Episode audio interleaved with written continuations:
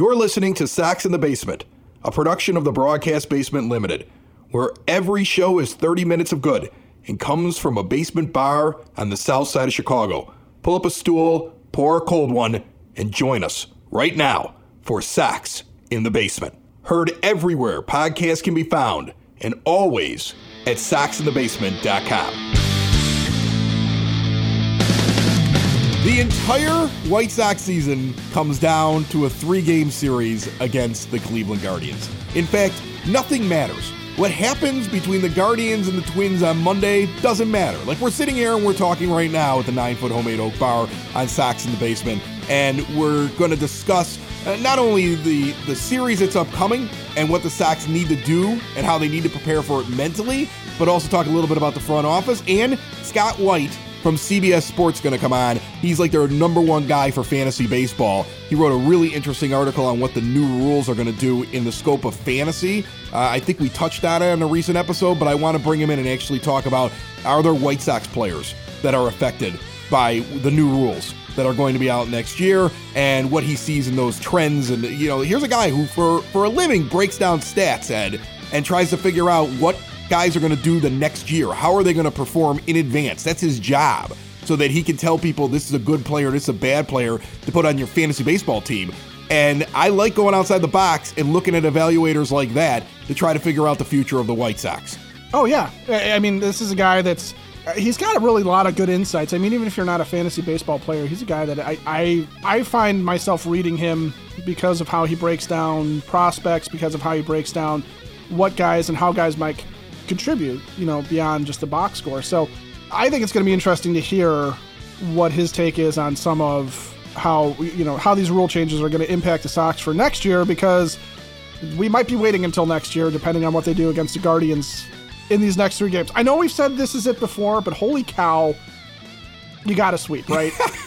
It's all brought to you by Family Waterproofing Solutions, Sox in the Basement's proud sponsor for bowing walls, window wells, foundation and crack repair, sump pumps, gutter cleaning, yard draining systems, exterior wall sealing. Everything they do is to keep water out of your home, your foundation, your basement to continue to keep that value of the home and keep everybody safe from things like mold and disasters when you walk downstairs and say do the laundry. Family veteran owned and operated since they started in 2013, 24 7. Give them a call 708 330 4466. Mention Sox in the Basement, you get money off. See what a difference a family makes at familydry.com. You must sweep this series. There is no two out of three. This is the equivalent of an early playoff elimination series in which you lost the first two games on the road. You come back to Chicago, you got the other team for three.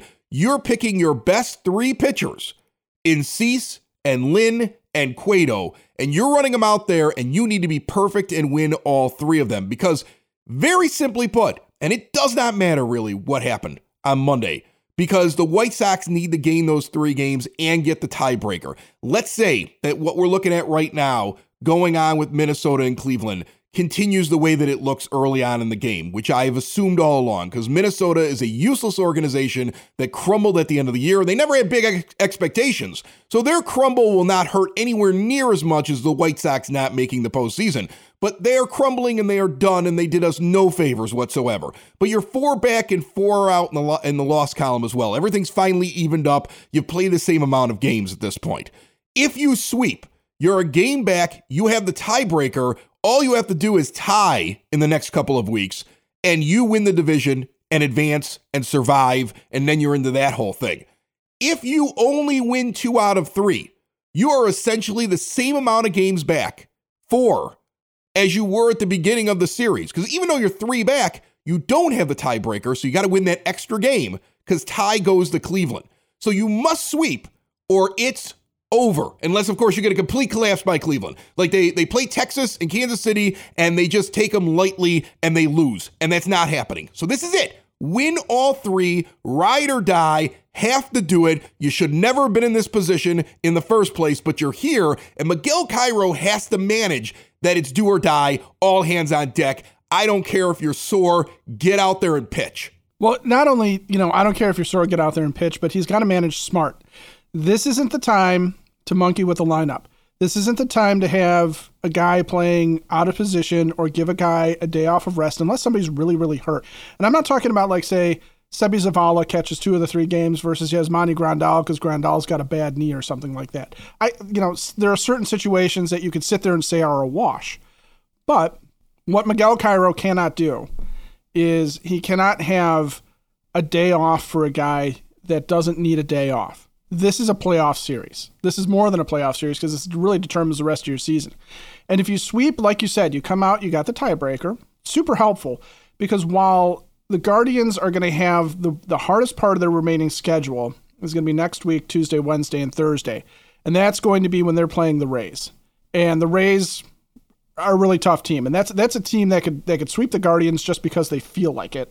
You know, if they if they really want to and also a team that really desperately needs it because they are in danger of falling, you know, falling way out of everything here. Uh, you know, they're they're up in the wild card, but not by much. So they're playing for their uh, fighting for their playoff lives too. Meanwhile, the Sox will be playing the Twins. Now, it would be so White Sox if the Twins had just absolutely stunk it up against Cleveland. Right? They have been useless, beyond useless to the White Sox cause here. I mean, the only thing that's been more useless to the White Sox cause, really, honestly, has been Lucas Giolito's ERA. But the, they have been completely useless to the White Sox cause. They have not showed up against the Guardians when they had an opportunity really to to to put themselves back in the conversation too.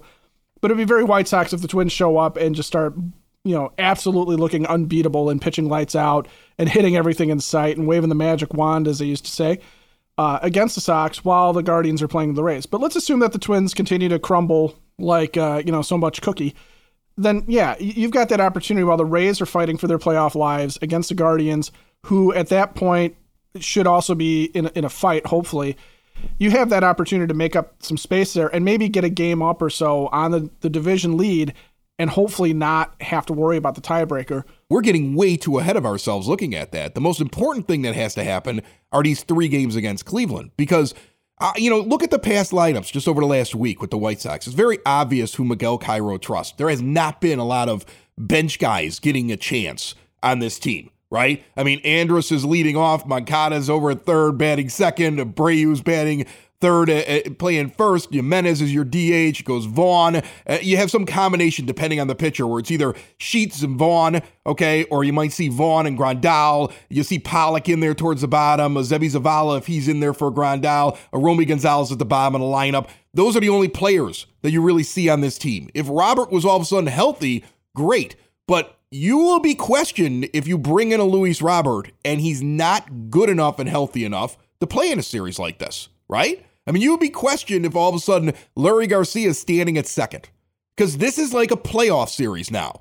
So you have to put your best guys out there and for all the people who sit there and say lineups don't matter, they sure do matter Tuesday, Wednesday, and oh, Thursday oh, this do. week. They really matter. Lineups and personnel and how you deploy guys. We talked about how Miguel Cairo is auditioning for a possible job as the manager of the White Sox next year or consideration from another team, possibly, depending on how all this shakes out with Tony and him, and if the White Sox have new guys in the front office, and if a completely different managerial candidate comes in next year that isn't involved with the team. Miguel Cairo has been already auditioning and doing very well when you look at his records as he took over.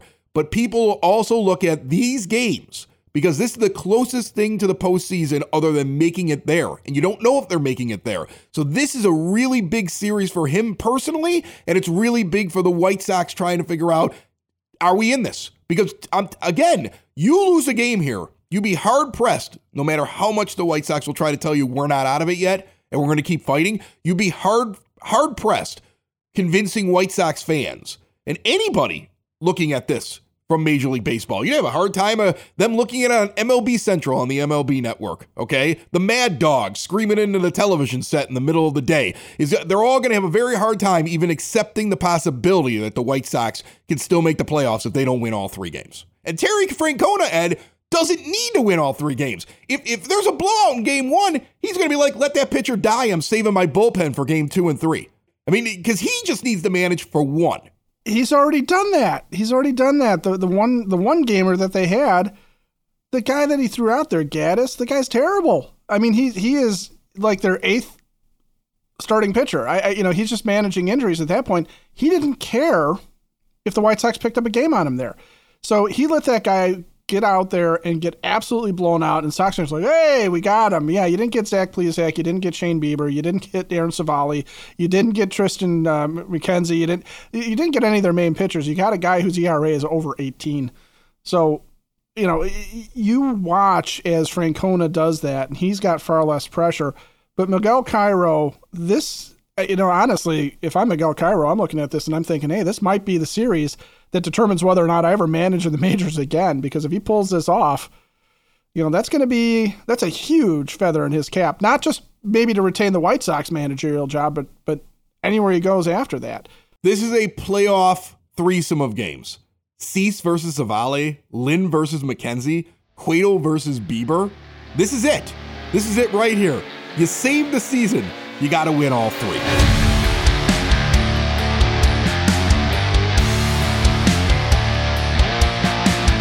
Recently, on one of the other podcasts here on the Broadcast Basement On Demand Radio Network, I sat down with the folks behind Hyatt Home Medical Equipment just to talk about what their business is. And I was astounded to learn that it's not just uh, chairlifts and specialized beds and the CPAP machines and stuff for diabetes control and, and, and the things that you would imagine when you're trying to keep people independent and inside of their home and keep them out of, say, a nursing home. And whether it's you or, or, or a family member that you're considering these options for, it's also building a smart home. It's about building a home where you're less likely to have a fall in your own house and where the doors can open and close like with an app. Like there it's not just buying a piece of equipment and not having a purpose. It's about designing the entire thing. And they'll do that with their big showroom in Evergreen Park along 95th Street. You can go in, you can check out everything, you can talk with an expert. They work with your insurance. They also give you a discount if you mention Sox in the basement. You can see everything they have to offer switch to a new age of life. That's their motto.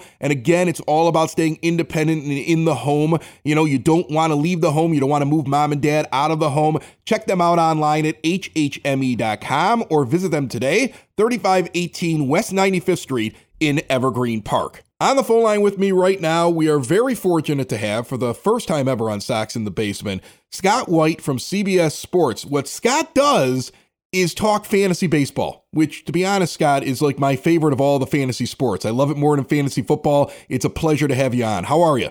I'm doing great. Thanks for having me. Oh, well, thank you for taking the time. So, before we even get into this, I got to ask you as somebody that evaluates players, gives people advice in a fantasy league, is it impossible to meet a new person and not have them immediately tell you about their team or you know how they won a championship three years ago? Uh, is it impossible to avoid that conversation right off the bat?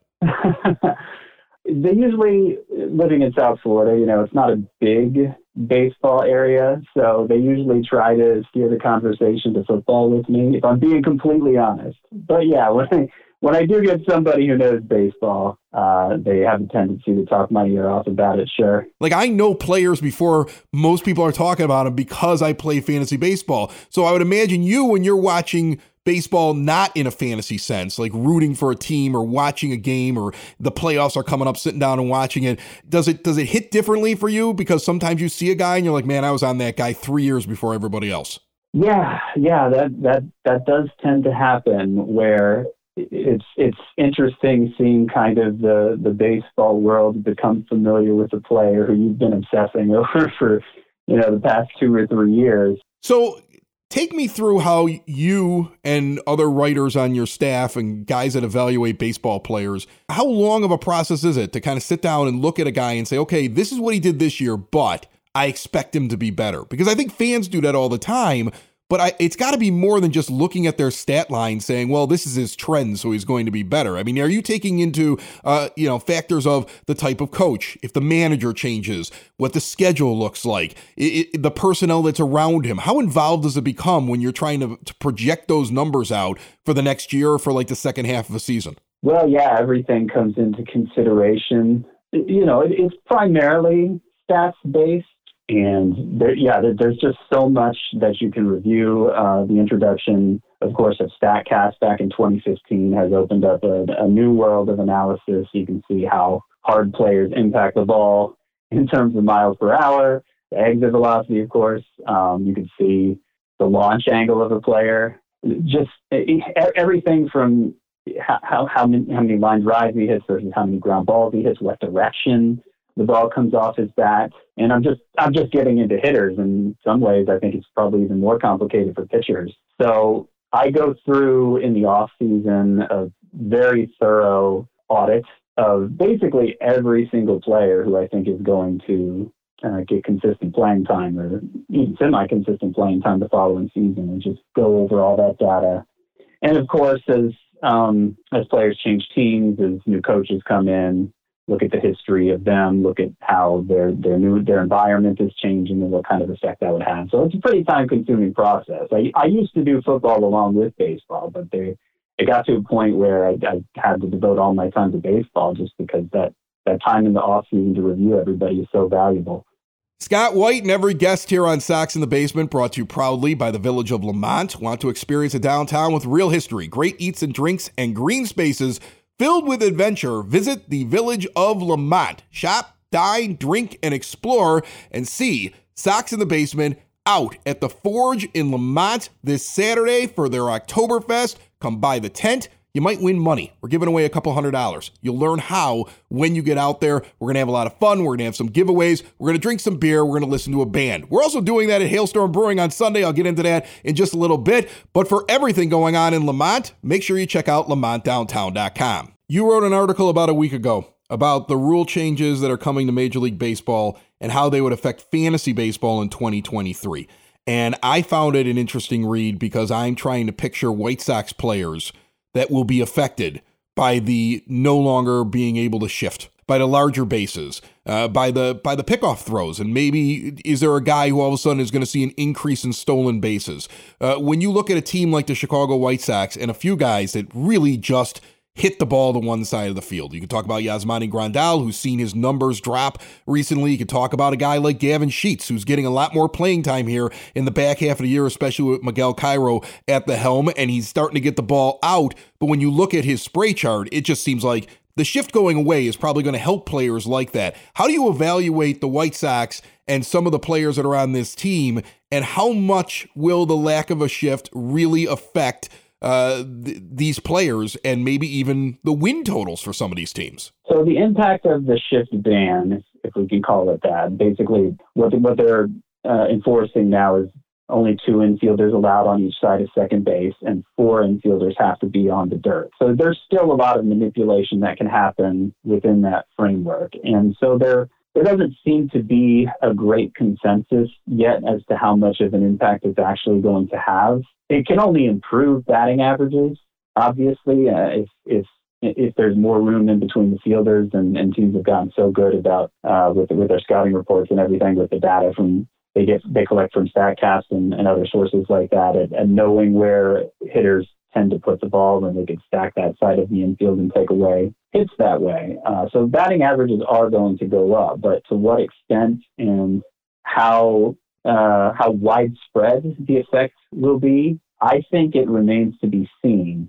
You know, you could still put a fielder one inch to the left or the, the shortstop one inch to the, the right of second base, the short uh, the second baseman one inch to the left. You could still basically play an infielder up the middle and take away a lot of those up the middle hits that uh, that hitters have been losing in recent years because of the dramatic shifting but you will, particularly for left-handed hitters, you're gonna you're, you're gonna lose that uh, kind of rover in between first and second base that really sets up in, in shallow right field.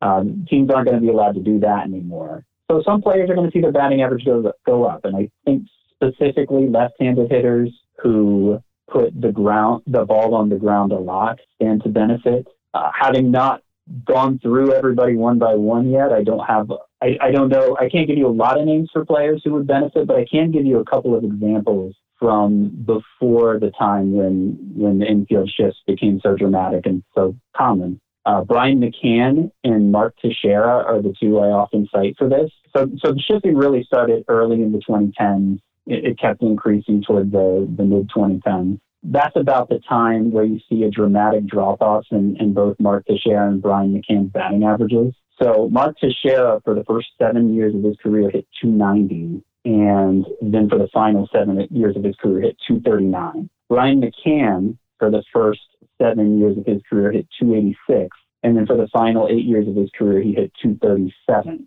So I do think you're going to see a handful of players who see that kind of change the other way, their batting average improving by as much as maybe 40 points.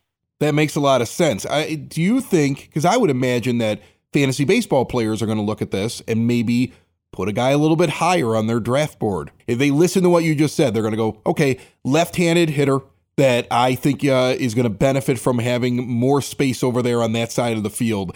Uh, I think they're going to be better than what they've been, and we're going to see this jump. You're going to see fantasy baseball owners and GMs do that. Do you think that you'll that we'll see that in Major League Baseball? That we'll see general managers sit there and evaluate players differently because of the rule? Yeah, I think eventually it, it might take a few years. And I think we'll see a change from the hitters too, because if you remember mid 2010s, this term began circulating, the fly ball revolution. Basically, it was hitters deciding that to get around the shift, they're just going to hit it over the shift. That was a common refrain. And they began adjusting their launch angles to put the ball in the air more. And it ended up having a bigger impact, I think, than anybody expected because that's about the time the the juiced balls entered play as well. So, you know, you had balls that went farther in the air and, and you had more hitters putting it in the air. And so we saw this increase in home runs. The deadened ball the past couple years has helped counteract that.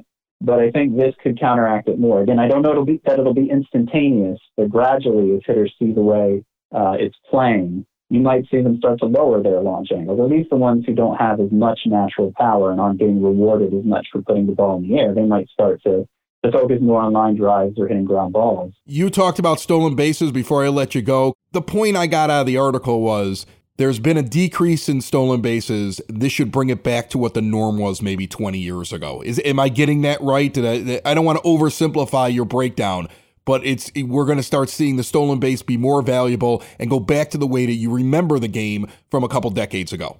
That seems to be the idea behind the rule, and, and this this is one that I don't think is being talked about in general. Everybody focuses on on the uh, the, the shift, but I think this will be the more dramatic change to the game because it's kind of hidden in the language of the pitch clock, which isn't something we've even gotten into. But now, from now on, pitchers are going to be limited to two pickoff throws, basically. Two is disengagements from the rubber in any way, but you know, mainly we're talking about pickoff attempts at first base. So if the pitcher throws over twice, what do you expect to happen the third time? He can't throw over; it'll be a balk if he throws over, unless he gets the runner out. If he gets the runner out, it's okay to throw over third time, but if he doesn't get the runner out, it's a balk. So you know that third throw over is either going to be an out or the runner is getting second base, guaranteed. And so I think that's going to encourage hitters to, to push the envelope to get a big lead on that third pickoff attempt. Look, they might even try to get a bigger lead on the first two just to encourage the pitcher to throw over. So with a bigger lead, they're going to have that much more success swiping second base, and we're going to see stolen bases explode. That's what we've seen in the minor league 68% success rate to 77% success rate for minor leaguers. Uh, and we've also seen the number of attempts per game increase. And yeah, according to um, an MLB executive, Morgan Sword, who's who's uh, worked on these rule changes, he says if, if we see a similar increase to that in the major leagues, then it is going to return us to a rate of stolen bases we saw in the early 2000s. In the early 2000s, I mean, look at 2000 specifically, 42 players steal 20 bases or more in the year 2000. Last year, it was just 19 players who stole. So less than half as many stole 20 bases or more. What I think, though, is I think the increase could be even more than that. It could be even bigger than what we've seen in the minors because minor leaguers already had a tendency to run twice as often as major leaguers. They're looking to develop. They're not so much worried about uh, avoiding outs on the base paths. You know, since Moneyball, there's been this obsession with, okay, well, we can't make an out on a base pass. We can't. The outs have preserving outs has become such a priority. Well, if we see the success rate improve dramatically, as dramatically in the majors as we've seen it in the minors, and major leaguers are already so much more successful than minor leaguers were. They're already at basically the success rate on stolen bases that the minor leaguers have gotten to with this rule change. So if we see a similar sort of increase and major leaguers are succeeding on steals 80, 85% of the time, everybody's going to be running It sounds like you got to have a, uh, a forward thinking team to understand that personnel changes might be in order, that certain guys might become slightly more valuable, not to overreact to it, but to understand that the game is about to turn into something a little different. And if you can find those advantages, and all of a sudden it could be a big difference for you for your entire franchise. It's definitely going to be a difference for people when they're playing fantasy baseball. Uh, I have been a big fan of CBS Fantasy Sports and had all my fantasy sports run through your website for a couple of decades now, uh, and I enjoy your your fantasy baseball. I love your articles and Scott White. It was a pleasure having you on Sox in the Basement. Thanks so much. All right, it was good being here. Thank you.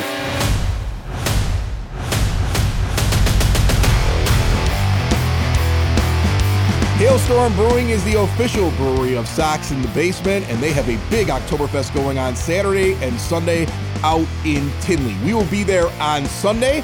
Stop by, raise a glass or a boot. They're actually selling glass boots. Das Boot is going to be there. Das you, Boot. You buy the boot. The boot gets filled up with their Oktoberfest Take Me to Your Leader I love that name. And then you drink it and you go back, and for five bucks for the rest of the day, you're filling up a giant boot full of beer. They also have the German Steins as well for sale out there. There's going to be giveaways and prizes and drinking and German food and German music. It's going to be an entire weekend with all kinds of fun, indoor, outdoor on the patio, and again, Sox in the Basement going to be there on Sunday. It's in Tinley Park, 8060 186th Street, right off of 80th Avenue at the brewery. Get in there any night of the week. They got live music on the weekends and trivia nights and all kinds of fun events. And, you know, as the, as the weather gets chilly, they got the fire pit outside. But check them out at hailstormbrewing.com. And Hailstorm Ed is actually on tap now at Cork and Kerry and Cork and Kerry at the park. So you can actually That's true. get that beer I'm talking about pregame or postgame over 33rd and Princeton before you head over to watch this big series against Cleveland. It's a great way to celebrate and or drown your sorrows. Right. So- Exactly. Listen, man, if they don't win this thing, we're going to have to move on to some other stuff like talking about this front office. And and the excitement of the last month shouldn't change anybody's opinion about the fact that maybe Rick Hahn ain't the guy. I had somebody say something to me this week that really kind of took me aback, and I went and looked up Hahn, and I was like, that can't be completely true, right? And what, what was told to me was there's no real qualification that he has that you know most fantasy baseball managers don't have that most people who are who like young say i'd like to be a, a front office guy if you look at it he's never really been in the sport except he went to school worked at a sports agency got hired by the white sox worked his way up and he's supposed to be the master evaluator of talent he basically has to rely on his scouts, and most guys that make it to the majors are can't miss first round draft picks that I can look up online. I can read a guy like Scott White on, online and I can have an opinion about him. So I, I'll be honest with you. I would love for them to change. I don't know if it'll ever happen until Jerry's gone, but bring in some baseball people who can be a GM and also have a history of evaluating talent. Well, you know, it's funny that you bring up fantasy baseball, right? And I know, and, I, and in the context of Scott White talking about it with us too, Rick Hahn's history. Okay, he's he and I have very similar qualifications. I just went to lesser schools than he did. Right. Okay, in in terms of what what our career path has been, where. Uh, you know, he he went and he's a lawyer. He's a Harvard lawyer, right? And and a Kellogg School of Business guy, and he really likes baseball. He got kept as the gen and named as the general manager of the White Sox for a reason that like fantasy baseball managers in dynasty leagues get in trouble, where they fall in love with a guy, right? And suddenly he's really hot, and you don't want to trade him. You don't want to let him go for anything because you know he's going to be this guy, right? He's going to be the guy. And that's really what happened with Rick Hahn, if you think back to it. And and this isn't to disparage him. I, you know, good for this guy for right, you know, for for making his way into a dream job without having been a baseball player. I don't know, Ed. I mean, let's be honest. How many fantasy baseball championships have you won? uh, one. Okay, how many has Rick Hahn won? How many how many MLB championships is Rick? I think you're more qualified to be honest with you. You've had you've had a better career based upon your general managing in a fantasy world than he's had in the real world. And again, all you do is listen to scouts. I will take Chairman Ryan Reinsdorf's call or Kenny's call when it when it comes in. No, no, they should be calling me. I've won four in the last uh, five years. I mean, honestly, it should be me. Let's let's be honest. Uh, yeah, but we need you out here talking badly about whoever it is, and you can talk badly about me. You've known me for twenty plus years. I would destroy you. I know. I Imagine oh you being God. the GM and you mess up, and I'd be like, "This is what he's been pulling this crap since college. Hey, he don't know what he's talking about. Who paid this guy the general You would- manager?" You would just start airing out dirty laundry that nobody needs to know about. Sox in the basement. Sox in the basement. Sox in the basement. Sox in the Basement. Heard everywhere podcasts can be found and always on soxinthebasement.com.